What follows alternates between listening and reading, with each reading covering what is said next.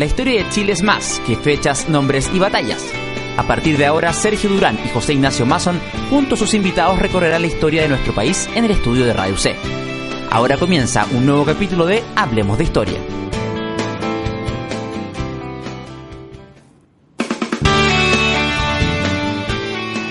Hola amigos de Radio C, bienvenidos a otro capítulo de Hablemos de Historia, C.cl, 660 amplitud modulada, rumbo a los 100 capítulos de eh, nuestro programa, estamos empezando la temporada número 8, comenzamos por allá por el año 2014, hemos avanzado harto en cuanto a temas, invitados, temáticas tratadas y también de parte de eh, la recepción de la audiencia. Recuerden que pueden seguirnos en redes sociales, en Facebook y también en Twitter. Pueden mandarnos correos a historiaradiuce.com. Antes de ir con la entrevista en el día de hoy, con la conversación, estamos con Sergio Urán eh, acá también en los estudios. ¿Qué tal, Sergio? Hola, ¿qué tal? Bienvenido nuevamente. Te recordamos también, eh, está a la venta el libro Hablemos de Historia. Son 20 entrevistas a historiadores nacionales se hicieron esas entrevistas hace algunos, eh, un par de años atrás, eh, temas como prostitución, anarquismo, historia de la minería, de la televisión, entre otros asuntos, puedes preguntar a nuestro correo electrónico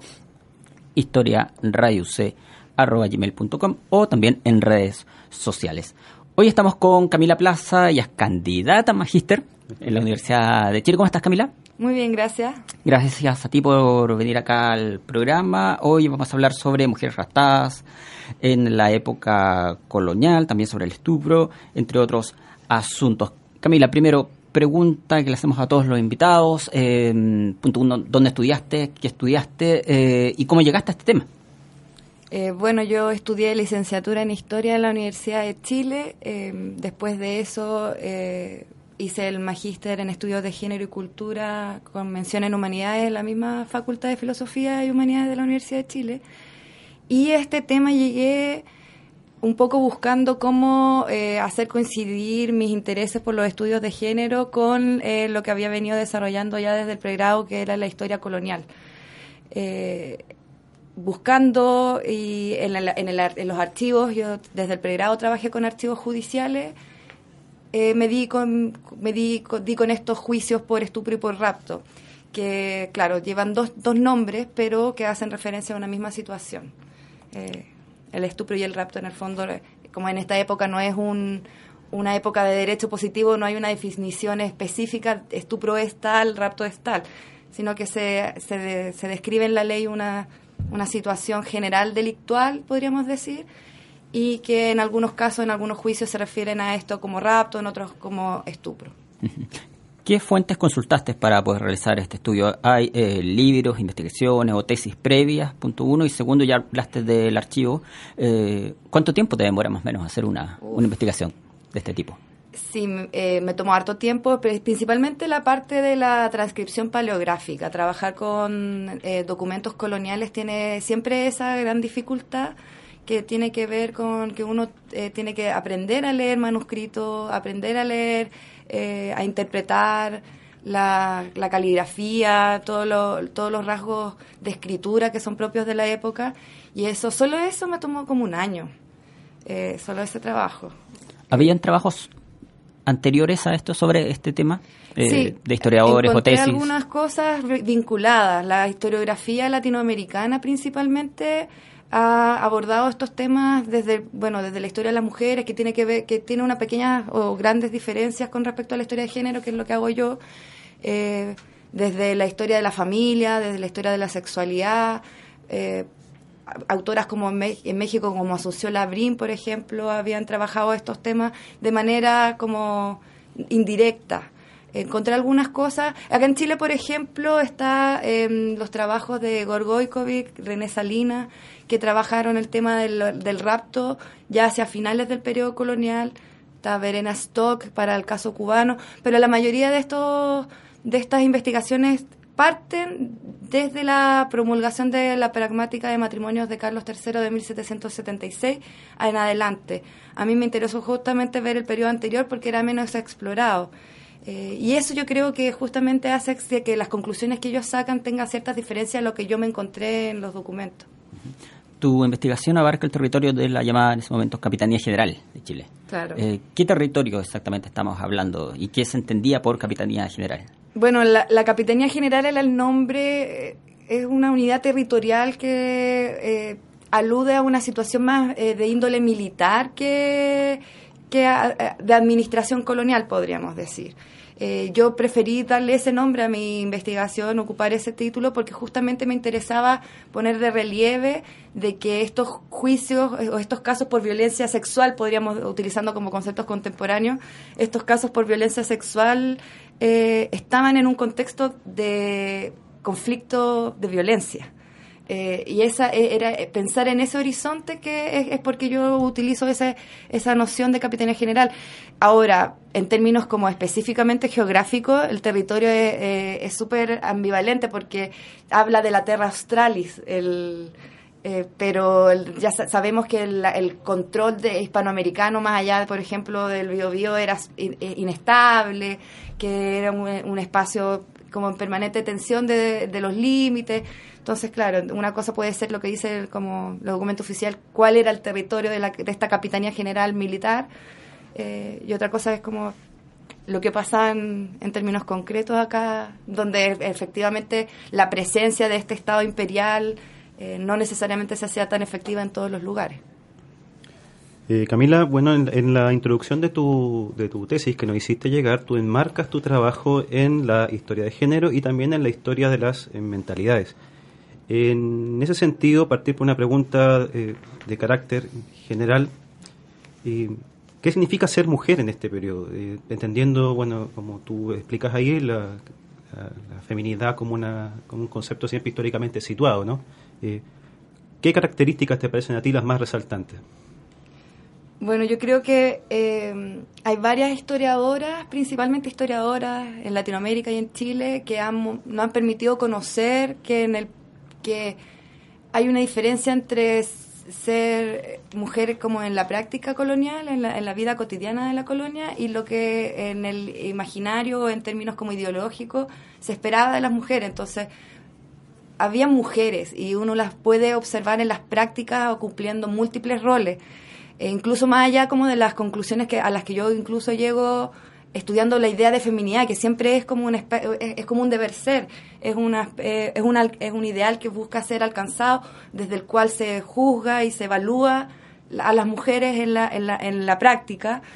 Eh, claro, más allá de las conclusiones de, de cuáles eran esos ideales, los mismos documentos por los cuales ellos están siendo juzgadas y evaluadas te muestran que las mujeres ocupaban múltiples roles en el mundo colonial, acá en, en- en- la Capitanía General de Chile, como se trataba de una zona eh, donde había un ejer- una frontera con un ejército permanente, muchas mujeres solas viviendo en las ciudades, teniendo que hacerse cargo de los negocios de sus esposos porque sus esposos están en la guerra, eh, tomando decisiones financieras, por ejemplo, o testando. Hay, varias investigaciones eh, de investigadoras de- como Lucín Bernici, Jimena Súa, eh, Margarita Iglesias, que han demostrado que a través de testamentos, de, de- como de la capacidad de acción que tuvieron las mujeres. Entonces, ¿cuál era el rol de la mujer?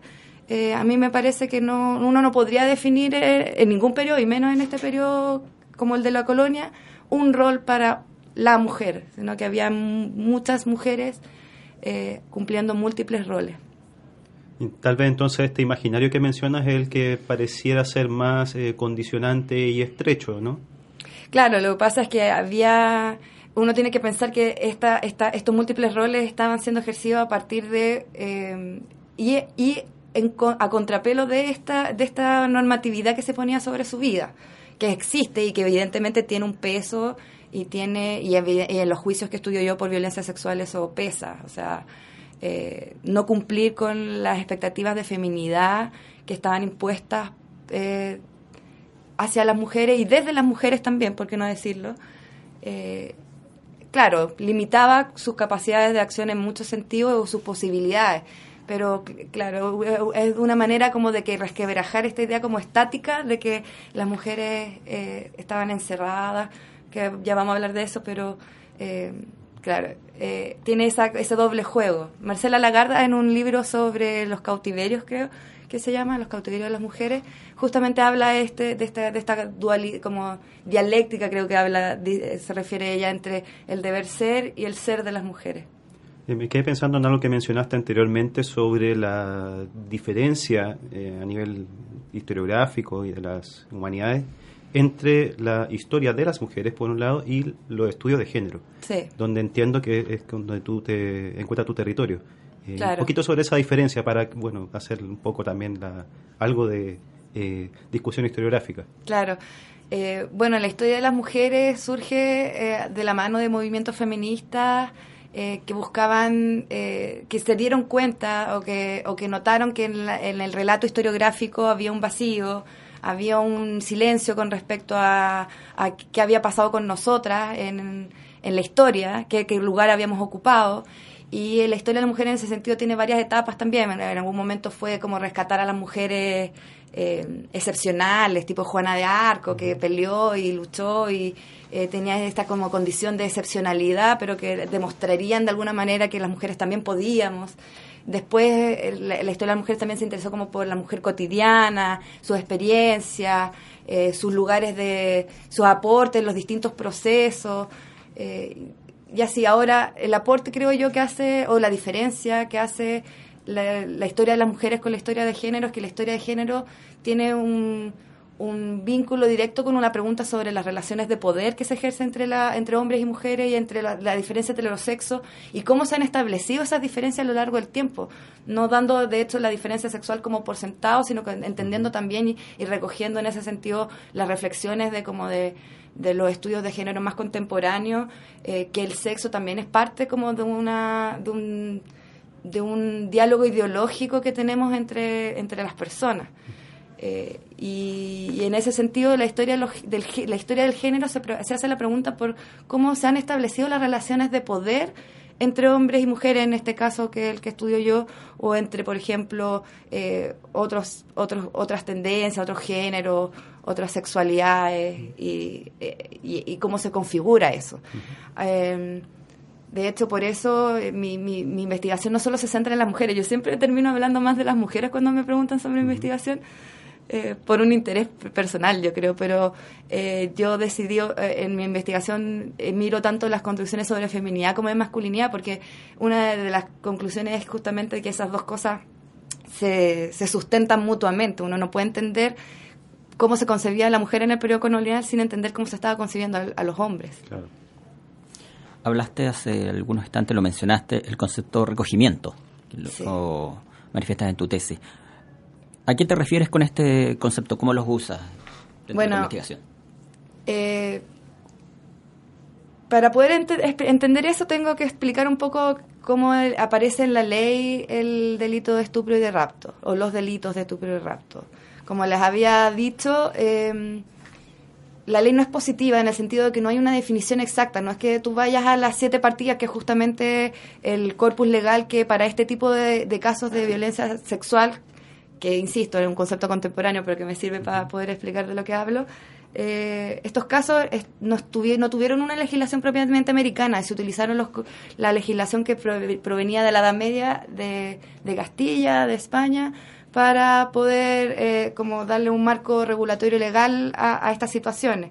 En las siete partidas, en, la, en los títulos 19 y 20, la partida 7, que es la que se trata sobre criminalidad, dice que eh, raptar, o sea, no dice raptar es, dice que, que es algo terrible, que atenta contra la, el honor de la familia, contra Dios, eh, sacar a una mujer, que, pero no cualquier mujer, viuda, respetable, monja o virgen de su casa, eh, con intenciones de tener relaciones sexuales con ella, pero este, este sacarla podía ser a través de engaño o a través de la violencia.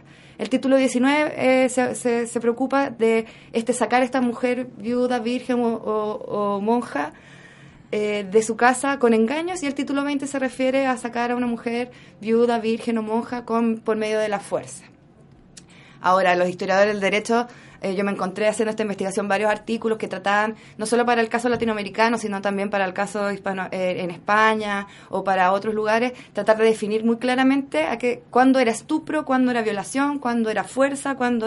Pero en realidad, si uno revisa la ley, lo que uno ve es que se describe una situación que es considerada transgresiva y que y que tiene esta implicancia y además se explica se, se, se, explican como los detalles agravantes o atenuantes eh, que generalmente tienen que ver con la posición del hombre, que, qué tipo de hombre era el que cometía el delito y eso podía eh, agravar o atenuar el castigo. Es decir, si era un hombre de una posición social alta, su castigo generalmente iba a ser pagar una dote o tener una compensación monetaria. Si se trataba de un hombre vil, es decir, un, sirviente en el caso, o en, un esclavo, un indio en, en el caso latinoamericano, podía ser incluso condenado a la muerte. Y ahí hay ciertas diferencias. Ahora, ¿por qué esto es importante para entender lo del recogimiento? Porque una de las cosas que yo noté revisando ahora, no solamente el marco legal, sino que la práctica judicial a través de estos juicios, es que en, la, en el caso de la Capitanía General de Chile no hay ninguna monja, ninguna viuda que sea víctima de, sino que siempre se trató de jóvenes que eran consideradas doncellas recogidas. Ese era el concepto, porque la transgresión quedó definida como la corrupción y defloración de doncellas recogidas. Entonces yo ahí donde me hice la pregunta, ¿qué significa que sea una doncella recogida? Y di con bibliografía que me permitió situar finalmente que el término de recogimiento tiene tres concepciones eh, que, claro, que en distintos momentos de la historia eh, hispanoamericana adquieren relevancia diferente, modulaciones distintas, pero que se refieren por un lado a una práctica institucional de encierro, como los claustros, como las casas de recogida. Eh, también se refieren a una virtud femenina que justamente como virtud femenina proviene de una tradición eh, religiosa franciscana que hablaba, que, que, que, de hecho que propuso un, un sacerdote que se llama Francisco de Osuna, que era, eh, era un franciscano en realidad, y él en, en, uno de, de sus escritos teológicos dice y propone el recogimiento como una nueva forma de acercamiento a Dios eh, en oposición a las, a las formas medievales más eh, externas de la fe que, que, demostrarían, sería como una, una, crítica a estas formas medievales como del suplicio, de, demostraciones externas de la fe y esta sería como una indagación interior. Y en esa indagación interior, de alguna manera, derivó en esta virtud, asociada con esta virtud femenina, esta idea de como de interiorizarse, de encerrarse, de ir hacia ir en búsqueda hacia adentro de un orden que te permitiera como acercarte a Dios. Eh, esas son como las tres dimensiones que tiene la idea de recogimiento. Ahora, en Chile y en los casos que yo estudié, el recogimiento es una forma específica que tenían las mujeres de ser evaluadas por su comunidad y de comportarse. Entre, eh, para poder ser considerada doncella recogida, no podías salir a la calle a ciertas horas, no podías tener contacto con ciertos hombres, solamente con tu padre, con tus hermanos, y hasta, y hasta cierto punto, porque también si tu contacto con tu padre o con tu hermano era muy cercano, muy extraño, también podía darse a entender de que a lo mejor había una cosa incestuosa, entonces también eso era prueba de falta de recogimiento, entonces tenía que ver con una valoración moral que se hacía del comportamiento femenino, el ser recogida, y que tenía un vínculo con... Eh, la, la, condición física, sexual de la mujer. O sea, ser recogida era equiparable a ser virgen pero esta, esta imposición, estas reglas, pongámosle este nombre, ¿era más bien puesto desde el mundo masculino o era algo que la mujer también eh, deseaba hacer?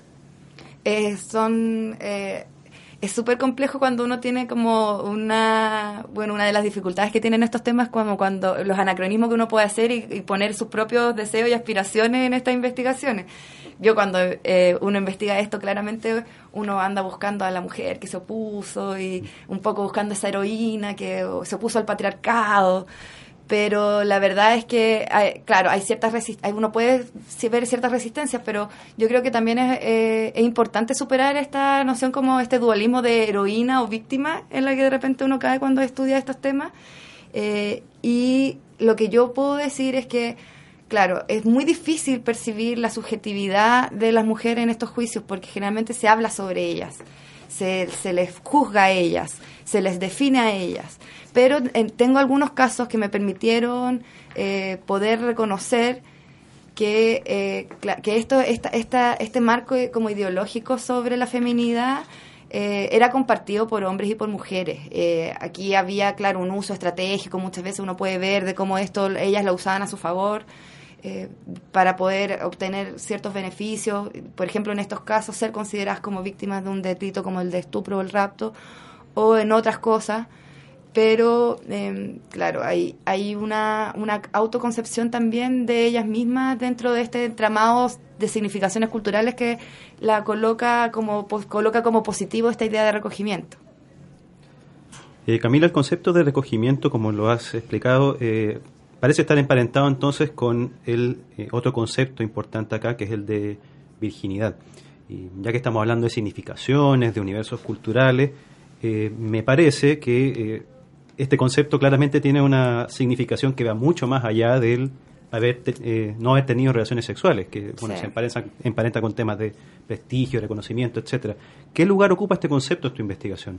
Bueno, Justamente la virginidad, yo digo en la tesis que es un estado corporal que es definido culturalmente y que eso va cambiando en el tiempo, en los lugares, eh, y que generalmente está asociado a esta idea de un estado del cuerpo antes de la primera relación sexual. Eh, hoy día, por ejemplo, está asociada a la presencia del imen, que de todas maneras es un rasgo anatómico inestable, que no siempre está presente, o sea, que su ausencia no significa necesariamente que la persona ya haya tenido experiencia sexual antiguamente uno podía ver que eh, la virginidad se podía comprobar a través del el tono de la voz, el color de las mejillas, habían otras, otros, otros mecanismos de ver eso.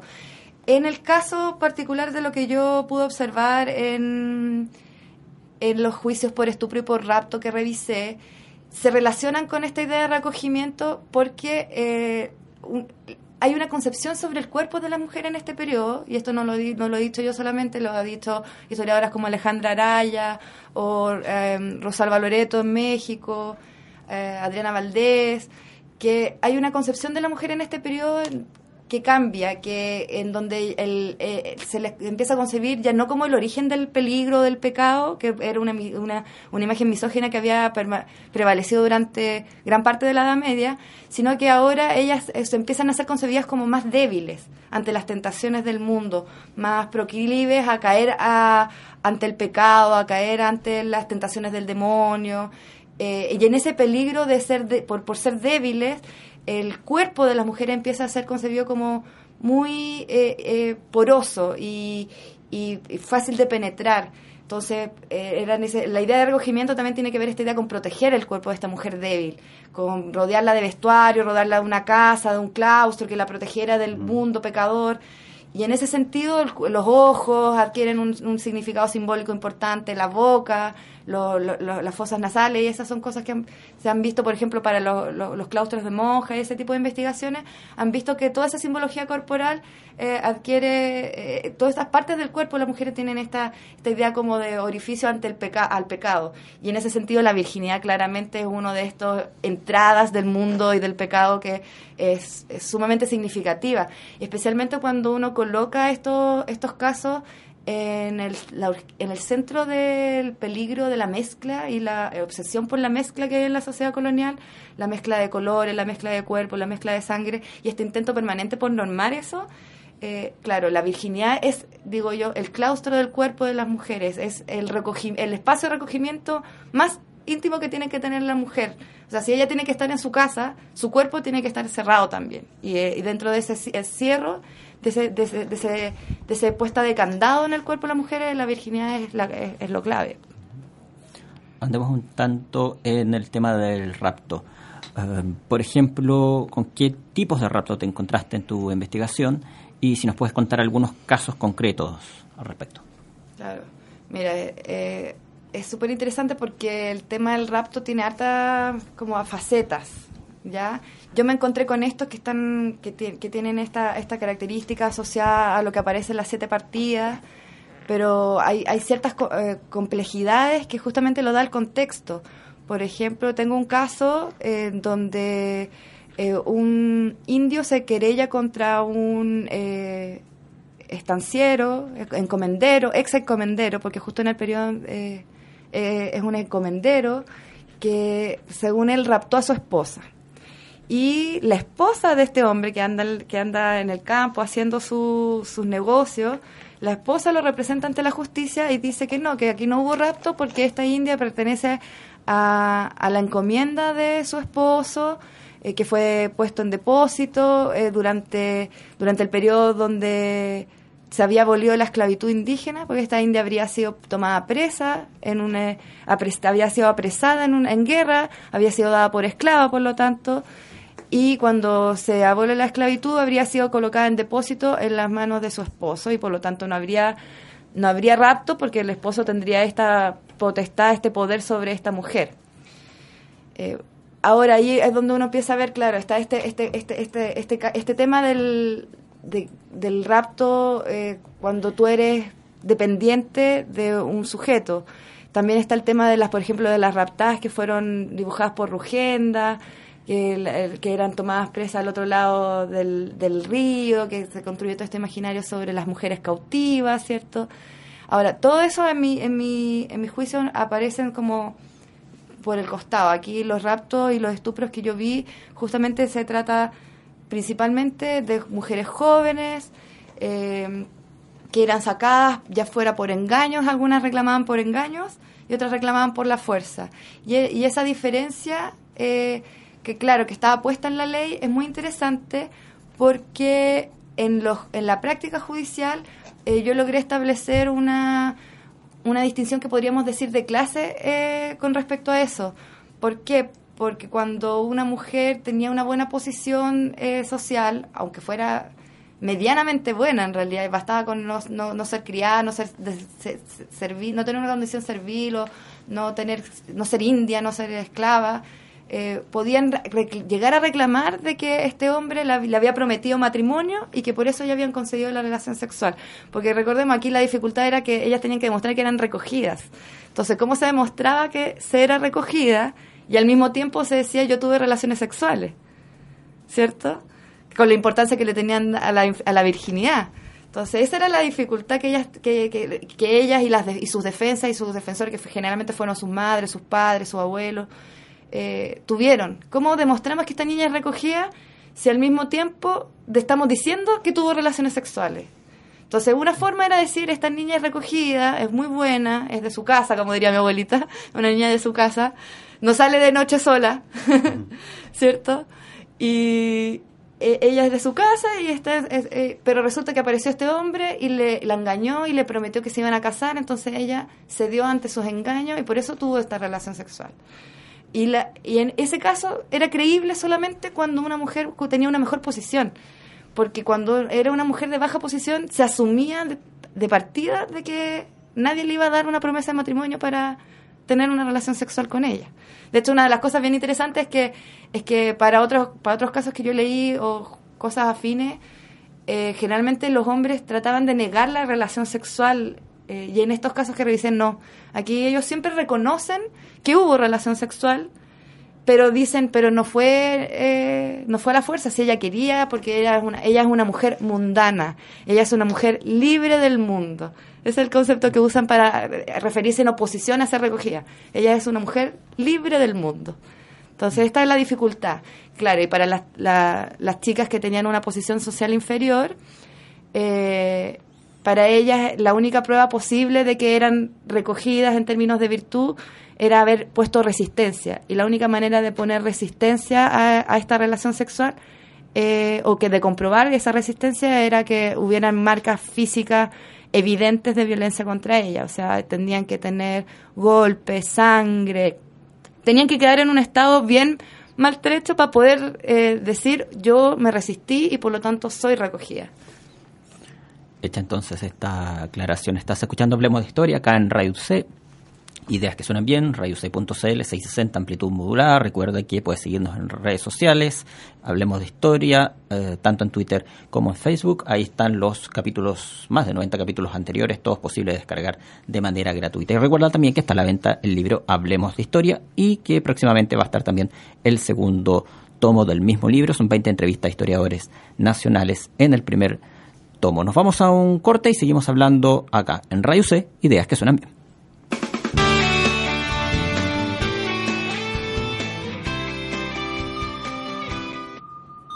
Perdido entre tanta noticia. Todo bien. Qué bueno. A ver, nada, Llega el fin de la semana y en Radio UC te contamos los temas que marcaron pauta estos días. Acompáñanos por media hora y entérate del resumen semanal en Radar 660 por radiouc.cl y el 660 AM.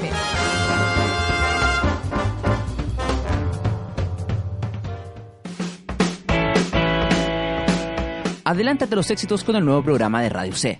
Los Emergentes te trae las mejores bandas de la nueva escena musical chilena junto a Ignacia Ventura y Sofía Murtal. Todos los martes a las 8 de la noche en radioc.cl y el 660 AM.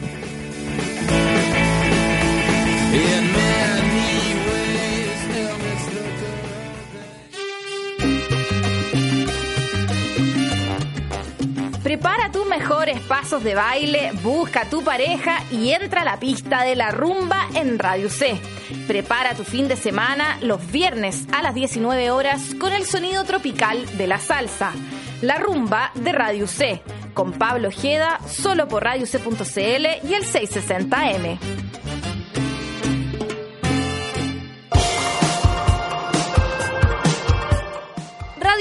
Tiene preparada una selección musical diferente todos los días. La carta de canciones que más se ajusta a tu estilo la encuentras en Estudio 660, de lunes a viernes de 11 y media a 12 del día. RadioUC.cl y el 660 AM. Ideas que suenan bien.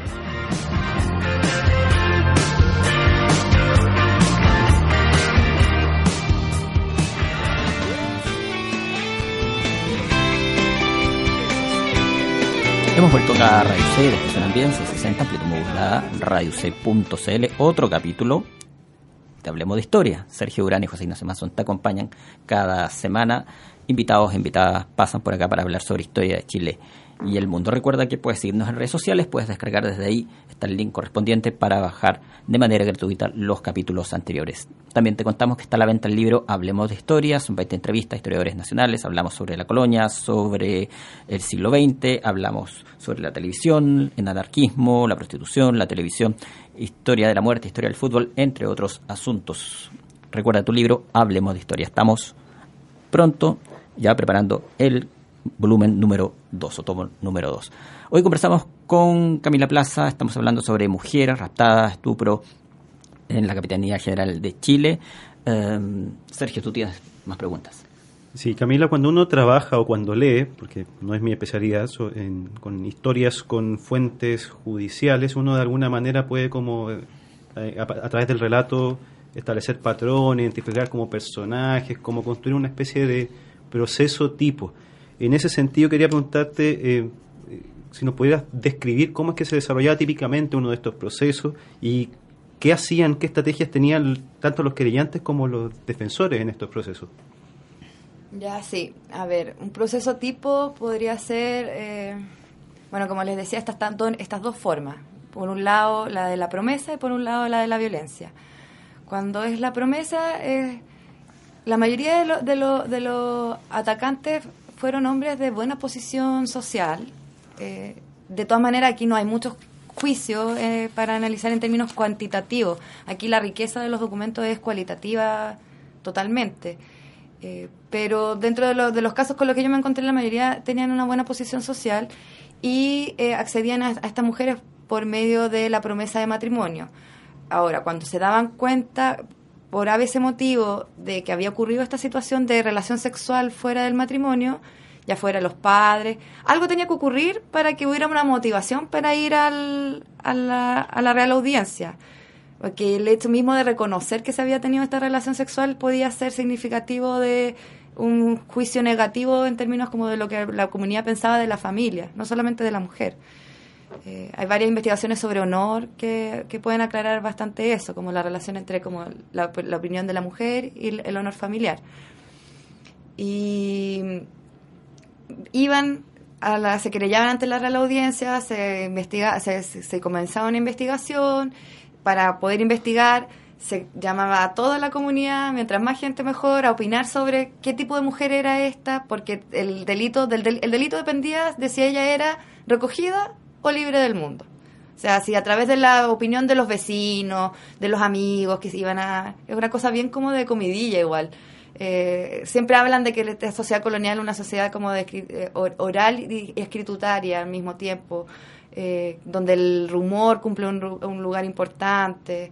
Entonces, se ve, eso se, se puede ver en los juicios, esa importancia de como de que la, opinión del otro, de la pública voz y fama, es lo que dicen en la época. Pero visto desde ahora suena como algo humillante o al menos incómodo para, para la persona que está siendo por eso mismo eh, por eso mismo que todos sepan. tiene, claro uno siempre tiene que considerar la dificultad que para la familia y para las mismas mujeres implicaba ir ante la justicia porque en el fondo era reconocer que ellas habían sido ultrajadas y reconocer en, en, este como mercado matrimonial y en esta sociedad eh, en donde está este problema como eh, o sea la idea de la corrupción en donde ella ya fue corrupta esto hace que ella tenga, por ejemplo, menos posibilidad de tener un buen matrimonio, eh, y, que tiene implicancia, por ejemplo, en una, en una zona de, por eso yo hablo del Capitanía General, en una zona de conflicto permanente, eh, tiene implicancias incluso sobre supervivencia económica.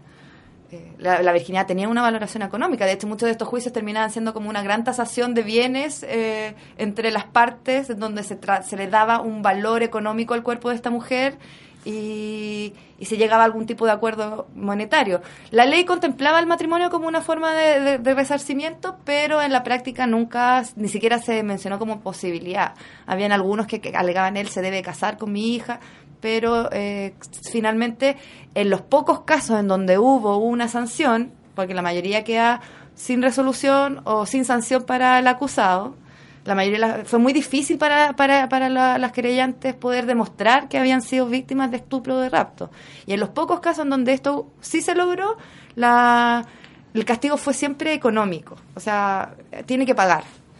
Y ahí es donde los juicios adquieren una, una connotación como de como, como un conflicto, un pleito civil por bienes. Es increíble cómo se empieza a, a, negociar después el valor de este cuerpo femenino que, que, que es el que está haciendo, que, el que está en debate.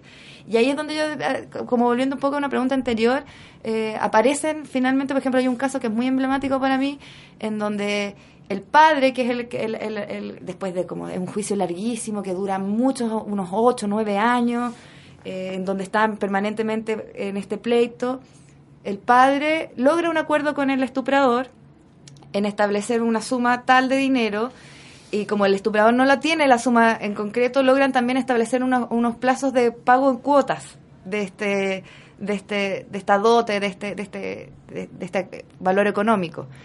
Y ahí es donde aparece, a, propósito de la posibilidad de leer la subjetividad de las mujeres, ahí es donde aparece eh, una, la chica, la que, de, la que se ha, hablado durante todo el juicio, diciendo, este acuerdo que hizo mi padre no me beneficia a mí. Y yo soy la que tiene que ser reparada. Y mi, mi virginidad es, la que fue la que me fue quitada y a mí me tienen que, que, dar ese dinero y yo no quiero que ese dinero me lo paguen en cuotas porque yo lo necesito ahora para poder casarme o para meterme monja.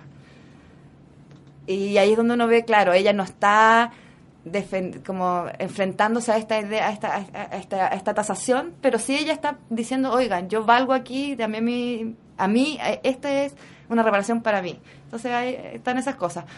Eh, pero con respecto como al, al, modelo está eso, la sacan, viene el juicio, está todo el mundo hablando, opinan, siempre en función de quién es ella, de qué valor tiene ella, de si ella es o no es recogida, y viene la parte del castigo, si es que lo hay, y se, se establece una compensación económica. Ese sería como el cuadro típico.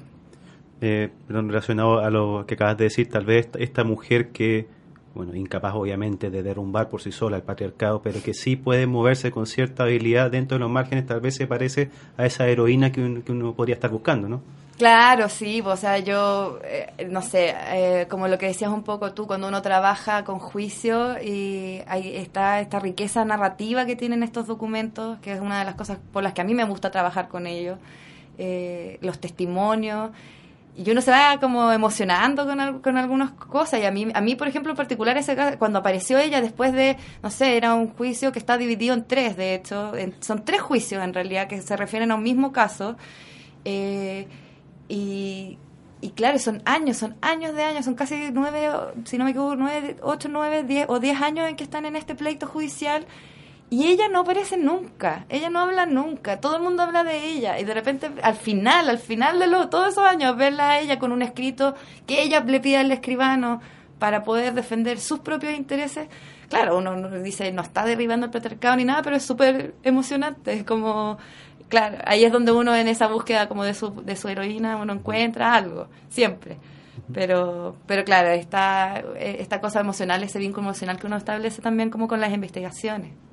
Eh, Camila, mencionaste de dos formas que podía asumir el juicio. Una tenía que ver con la promesa y la otra nos quedó... Con la violencia. Ya. La- justamente la que podían, las que, las que, por ejemplo, hay un caso que puede ser muy ejemplificador. El, eh, Marcela Toledo se, que se querella contra un tipo que se llamaba Baltasar Orejón eh, porque él acusa de haber estuprado a su, a su criada, que es una niña huérfana, que ella le, le llama Rita Toledo, le, le pone su apellido. Eh, y Rita es una niña que tiene como 14 años, que un día ella la mandó, como era su criada, la mandó a buscar agua al, al, pozo. Y en ese camino, él- este tipo la habría tomado, la habría metido a su, a su casa y habría abusado sexualmente de ella. Ahora, esto, eh, ¿por qué ella lo, va- lo lleva a la justicia? Porque esta niña llegó a su casa sangrando, dicen que lleva tres días sangrando desde la, de- por debajo de la, de la ropa, haciendo referencia justamente a la entrepierna. Eh, y, hay- eh, eh, y, de hecho llaman a un cura porque piensan que se va a morir la niña. Entonces ahí es donde e- ese tipo de mujeres, una criada que porque por su condición y por su trabajo tenía que sí o sí andar en la calle, tenía que sí o sí juntarse con otros hombres, el- como no cumplir con todos estos requerimientos físicos que tenía esta este ideal de recogimiento del que habíamos hablado. Para ella es la única forma de reclamar el recogimiento en términos como de virtud femenina, como yo soy una buena mujer y por lo tanto soy virgen y soy pura y tengo las flores de virtud, que por eso corrupción y deflora, defloración. Tengo las flores de virtud, eh, lo, lo- lo compruebo a través de mi cuerpo herido y ma- eh, es la única manera que tienen. Esa es como la segunda forma. O sea, como las dos formas típicas. Lo-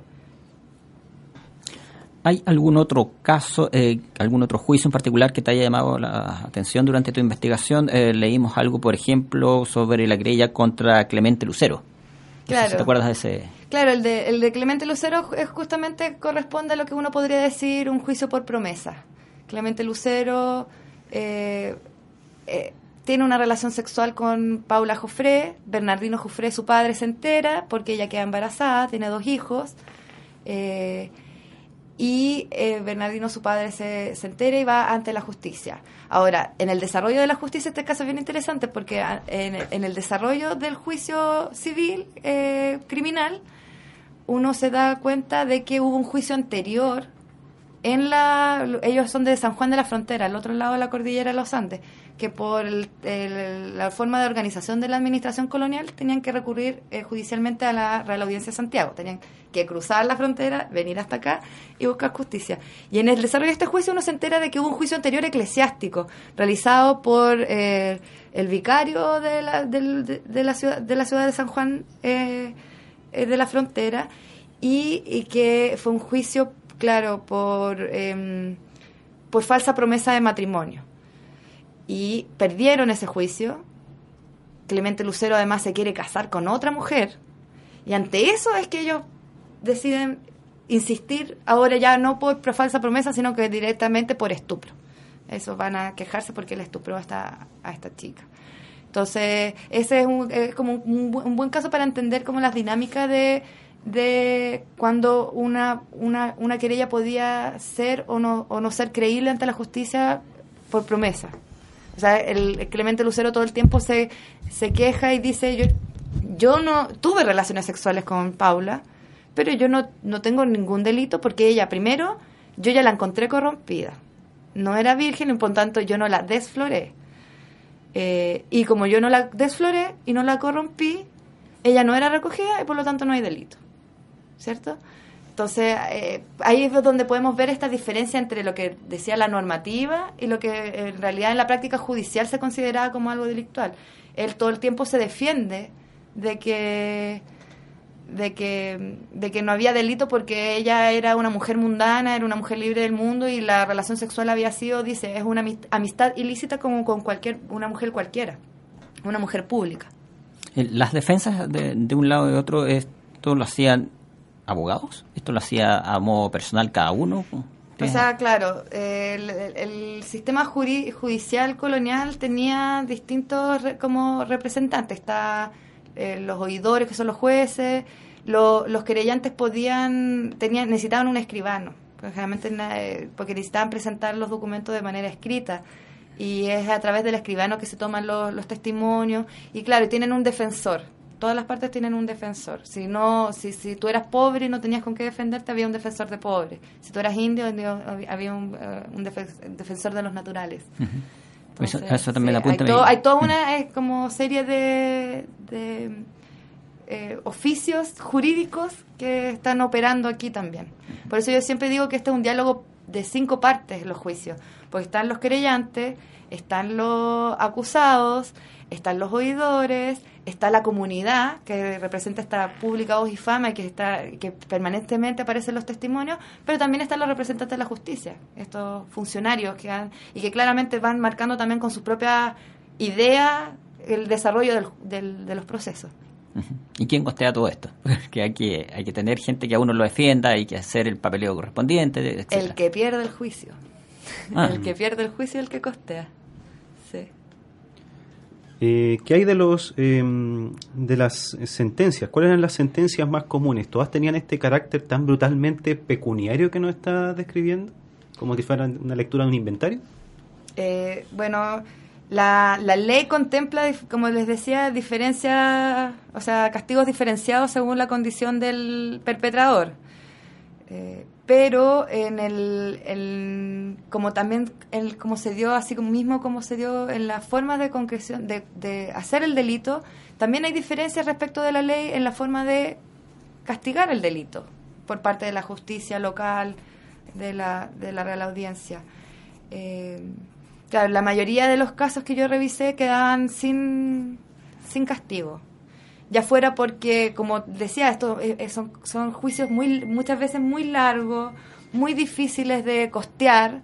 O sea, mucha gente desistía de seguir adelante porque implicaba más dinero, más papel, más gastos a los pagos a los abogados y si llegaba a perder todo eso iba a cargar, eh, iba a cargar a cuenta tuya. Entonces muchas veces los juicios o se perdían en el tiempo o puede ser también por el problema de archivo, que son juicios tan antiguos, el más antiguo que yo trabajé desde 1638. Entonces, son juicios tan antiguos que a lo mejor se perdieron las últimas hojas, o uno no puede saber. Eh, también, eh, pero la mayoría están sin, sin resolución. La mayoría se les da por libre, se les da por inocentes a los acusados. Ahora, cuando, cuando hay castigo, la mayoría fueron pagos de dotes. Y en el caso de que fuera un, por ejemplo, hay un caso de un indio que eh, intenta estuprar a otra mujer de una posición social baja, en ese caso que lo consideran culpable, a él lo destierran y lo mandan a el típico castigo de la época que lo mandan a trabajar a y sin sueldo, algún fuerte por ahí, algún presidio del algún presidio del, del reino. Eh, voy a hablar sin, sin saber acá, pero podría ser que la misma, más allá de la resolución final del juicio, podría ser que la, la, oportunidad de testificar y de tratar el caso ya fuera un fin en sí mismo por cuanto me permite a mi mujer violentada eh, restituir mi buen nombre? No. ¿No? no, todo lo contrario. Bueno, yo creo que una de las cosas más importantes que yo logré concluir dentro de esta investigación es poder situar estos, estos temas y estos problemas en la experiencia colonial. Entendía esta como eh, esta urgencia por, eh, la, y el, por el peligro de la mezcla. O sea, aquí hay que entender que corromper y desflorar no, no, no son imágenes eh, cualquiera que, se utilizaron en este contexto, sino que son imágenes que hacen referencia justamente a esta idea de pureza sexual y pureza de sangre, que tenía que ver como con las castas, todo el problema de los indígenas, del mestizaje, ¿cierto? Entonces, ir al, ante un juez a decir que fuiste estuprada es ir de una u otra manera a reconocer que estuviste cerca de la, de la mancha, cerca de la mezcla, que, que, que, se abrió en ti una entrada de impureza, de corrupción. Eh, y de hecho es bastante difícil. La única manera, por eso luchan tanto por la recompensa económica, porque es la única manera de poder volver a, a recomponer este orden, este orden de, de, que se ha perdido no solamente el de la mujer, sino que de la familia. O sea, las familias van, lo que van a buscar ante la justicia eh, es una como afirmación de su lugar en este en esta sociedad jerárquica. Y esto es bien importante, creo yo, porque eh, es una diferencia sustancial que tiene mi investigación con investigaciones, por ejemplo, como la de Igor Goikovic o René Salinas, que han investigado el tema del rapto para finales del periodo colonial, posteriores a esta pragmática de matrimonios que yo mencionaba de 1776.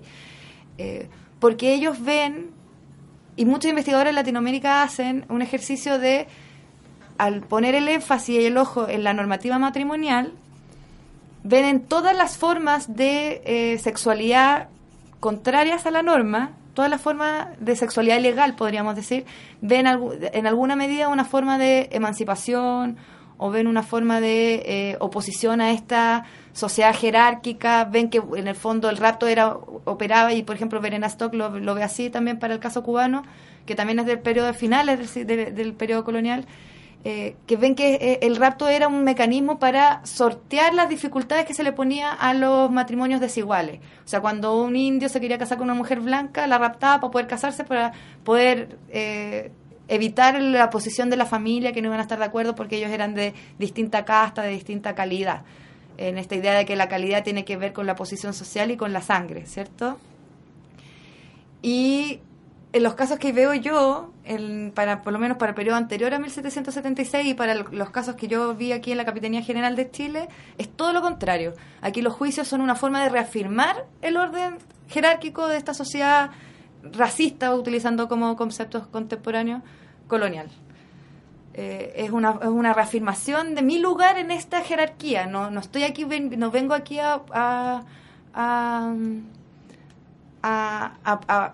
saltar obstáculos y a superar desigualdades, sino que a, reafirmar que yo valgo tanto en, este, en, esta, en esta jerárquica sociedad eh, de castas.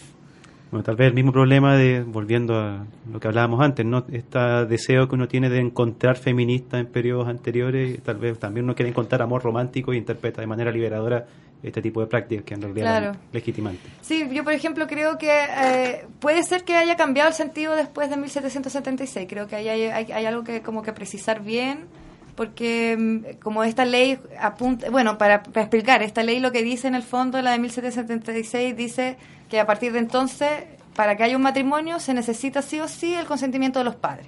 Y era una forma, que y ha sido leído como una forma de hacer más estricta en el fondo y tratar de controlar la mezcla, de, la, mezcla de casta, la mezcla de cuerpo, la mezcla de colores. ¿Te lleva a alguna conclusión, eh, te lleva a pensar tu investigación a que la cantidad de hechos, eh, la cantidad de gente querellada, la cantidad de investigaciones que se hicieron en, en, la justicia fueron muy menor a la cantidad de efectiva de, raptos y abusos que hubo en ese momento? Estoy pensando, por ejemplo, en familias... Eh, de menores de edad donde quizás eh, no hubo intención nunca de, efectuar una querella para que por un tema de dignidad de, la hija, de la propia familia, etcétera. Sí, justamente yo creo que, mm, bueno, por eso, de hecho, eh, mi investigación yo la sitúo desde un lugar de análisis cualitativo. Eh, me parece que tratar como de aprender como el significado profundo de estos fenómenos a través como de lo que ha quedado registrado en los archivos, especialmente en un archivo como el nuestro, eh, no daría cuenta real de la importancia que tuvo esto para la sociedad colonial. O sea, aquí estamos viendo que estos casos este, ocupan un lugar crucial para entender el, el, tema de, el problema de la raza, el problema de la mezcla, el problema de la casta en la sociedad colonial. Eh, y eso no lo podríamos entender si dijéramos, no, lo que pasa es que hay solo 18 casos en el archivo. Eh, y no da cuenta de la, de la importancia que tuvieron. Ahora, eh, el, claro, la cifra negra eh, se explica también, esta cifra oculta de cuánto habría sido, se explica también por lo, eh, en el análisis mismo de los juicios, porque si tú eras una mujer de que tu sangre se considerara impura porque tuviera ascendencia indígena o ascendencia africana, ya estabas más cerca de la corrupción, entonces tú nunca ibas a poder ser ni siquiera una víctima posible de un delito como este. No, o no había ninguna posibilidad. Entonces, todas las, eh, las formas de violencia sexual que podríamos considerar hoy día como parte de, de, lo que de un agravio, en esa época no era no era tal, no, no, no, no, iba a movilizar un interés institucional, por lo menos, para, para reparar eh, una situación como esa. De hecho, eh, y lamentablemente, el, el único caso que había en el Archivo Nacional eh, de una parda libre que está eh, que, que, se que, era, que, que, era víctima de estupro y de rapto está perdido. Ahora bueno pues estaba perdido en el momento en que yo hice el análisis y la investigación y armé mi corpus ahora tengo que ir a ver si se ha aparecido porque sería sumamente interesante ver qué, qué pasó ahí yo lamento mucho no haber podido contar con ese, con ese, con ese caso en especial, porque podría habernos abierto una dimensión que siempre es difícil de aprender que cuando uno estudia relaciones de género y es qué tipo, cómo impactaba esto a las comunidades que estaban siendo colonizadas. O sea, que aparece, aparecen cosas. Uno puede sacar ciertas conclusiones y ver que efectivamente ellas estaban aún más desprotegidas ante la ley para eh, eh, cosas como esta. Pero, ante la ley y la sociedad, digámoslo. Pero, pero claro, es, es siempre más difícil eso. Camila, nos quedan dos minutos de programa y como hacemos en cada edición lo destinamos a que nos cuenten los invitados sobre libros, archivos, documentos, películas si las hay, eh, sitios en internet, lo que tú gustes y estimes conveniente para poder seguir eh, investigando sobre este tema. ¿Qué recomiendas a los auditores que quedaron encantados con el tema? Claro, bueno, yo eh, les traje tres, tres referencias de libros que a mí me sirvieron mucho para pensar esta investigación el primero es Racismo y Sexualidad en la Cuba Colonial de Verena Stock, de la editorial Alianza, que es de 1992. Eh, este libro lo destaco primero porque es ella es una de las primeras en ya pensar estos problemas en términos de género y no de historia de las mujeres. O sea, pensarlo como un problema de relaciones de poder. Eh, y además articularlo con el problema de la raza, que yo creo que esa es como el, la, la, clave para entender la violencia sexual del periodo colonial es que hay que entenderlo en función de, de, de, la, de esta sociedad jerárquica eh, orientada a esta idea de la pureza de la sangre y, del color de la piel. Eh, yo creo que si no se entiende eso, no se entiende la violencia sexual colonial. Entonces ella es como la primera que empieza a apuntar y a mostrar que esas cosas son relevantes y que tienen vínculos y que, y que hay que mirarlo desde ahí. El segundo es de Entre lo sagrado y lo mundano, la práctica institucional y cultural de recogimiento en la Lima Virreinal de Nancy Van Deusen, que es una investigadora norteamericana, que es una investigación sobre estas formas de recogimiento más... Ella se analiza la parte cultural, pero se, se, se centra más en estas prácticas institucionales del claustro, de las casas recogidas. Y lo interesante es que ella nos recuerda que el mundo, eh, claro, se centra en Lima Virreinal, pero nos recuerda que el mundo hispanoamericano incluía también la península ibérica e incluso zonas de Italia. Entonces hace una investigación que abarca todos esos territorios para ver cómo esta práctica adquirió distintos contornos en distintos lugares utilizando el concepto de transculturación. Y, el último, que es un libro con el que yo tengo, em, que también me sirve mucho para pensar estos problemas, fue el de La batalla de los sentidos, infidelidad, adulterio y concubinato a fines de la colonia, de Hermes Tobar Pinzón, eh, que es un investigador colombiano, de hecho está una edición de Ediciones Uniandes, que es del año 2012. Eh, él es un investigador que originalmente se dedicaba a la historia económica, entonces es bastante interesante ver cómo su tránsito a estos temas que son más de historia social, historia cultural, ¿cierto? Eh, y justamente a mí ese libro me pensó porque él está en esta en esta mm, hipótesis como desde la de mirar estos juicios desde desde la resistencia a la normativa matrimonial y al control que la Iglesia y el Estado español intentaba poner sobre el comportamiento de la sociedad colonial americana. Entonces, él en ese sentido en algún momento hace también incluye eh, estos casos por eh, de estupro, de rato, de exploración dentro de estas formas como de emancipación y resistencia a las normas de la Iglesia y del Estado. Ahora, él mismo también reconoce de que estos casos específicos habría que mirarlos con detención. Y yo en ese sentido estoy de acuerdo con él y es una de las cosas que a mí me motivó a hacer esta investigación es justamente darme cuenta de que se estaban pensando estas formas de violencia que, hoy día nosotros las definiríamos como formas de violencia sexual, se estaban pensando de la misma manera que el amancebamiento, que la amistad ilícita, que otras formas de, de sexualidades contrarias a la norma. Eh, que claro, que pueden tener esta, estas características de resistencia al, a la moral y, al, y, a la ley del Estado y de la Iglesia. Eh, pero que a mí como feminista me parecía sumamente complejo y peligroso eh, colocarla en el mismo lugar otras formas de sexualidad que son igualmente ilícitas ante la ley y ante la Iglesia, pero de que tienen estas características de, que las hacen tener otro lugar que no, o sea, me parece muy peligroso poner formas de violencia sexual como cerca de la emancipación. Entonces, yo desde ahí empecé a armar este, como esta pregunta y esta inquietud. Nos quedamos con esos libros, con esos textos para poder seguir investigando al respecto. Camila, te damos las gracias por haber venido acá a Radio C. Gracias a ustedes. Sergio, nos encontramos en siete días más. Recordar a los auditores que nos pueden seguir en redes sociales, en Facebook, en Twitter. Pueden descargar desde ahí los capítulos anteriores de nuestro programa. Y recuerden que está a la venta el libro Hablemos de Historia, 20 entrevistas a historiadores nacionales que se hicieron acá en Radio C. Señores, nos vemos, nos escuchamos en siete días más acá en Radio C. Ideas que suenan bien. Sergio Durán y José Ignacio Mason, junto a sus invitados, hicieron un recorrido por la historia de Chile Vuelve a escucharlos en un nuevo capítulo de Hablemos de Historia en Radio C.